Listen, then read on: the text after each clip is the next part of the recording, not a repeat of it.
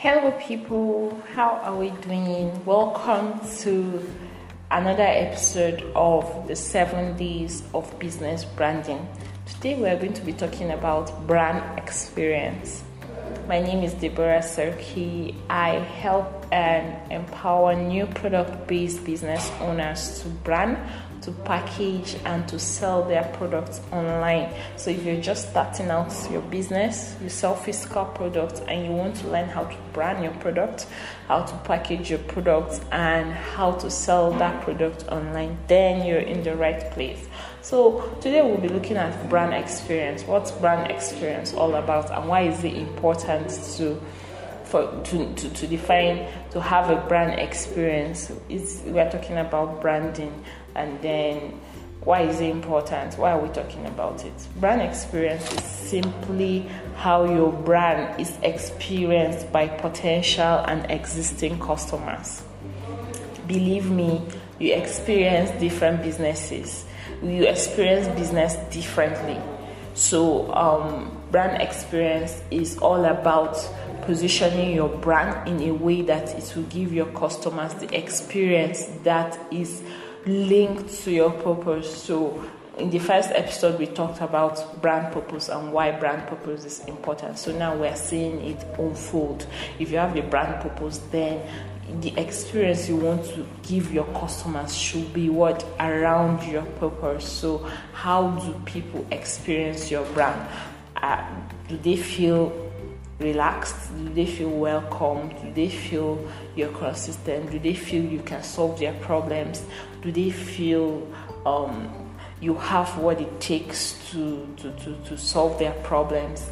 It's all about how you position yourself. Yesterday we looked about we looked at brand positioning.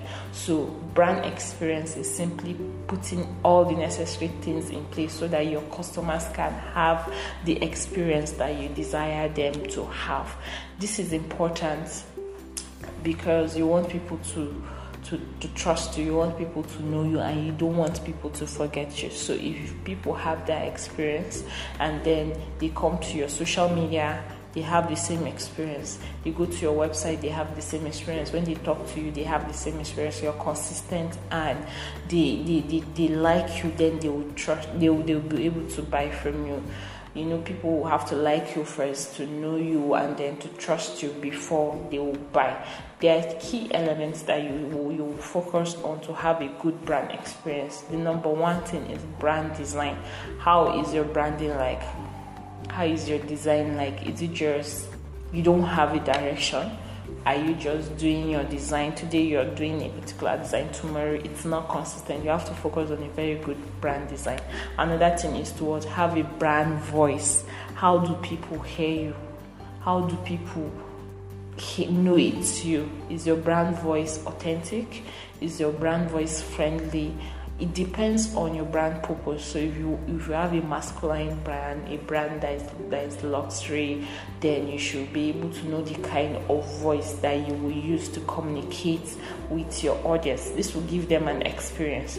Are you friendly today? Tomorrow you're you're you're bold. Another day you're sarcastic. Another day you joke around. It, it confuses your your customers and your, your your potential customers. You have to what, be consistent even in your brand voice. Another element you should focus on is your brand image. How do people see you? How do people perceive you?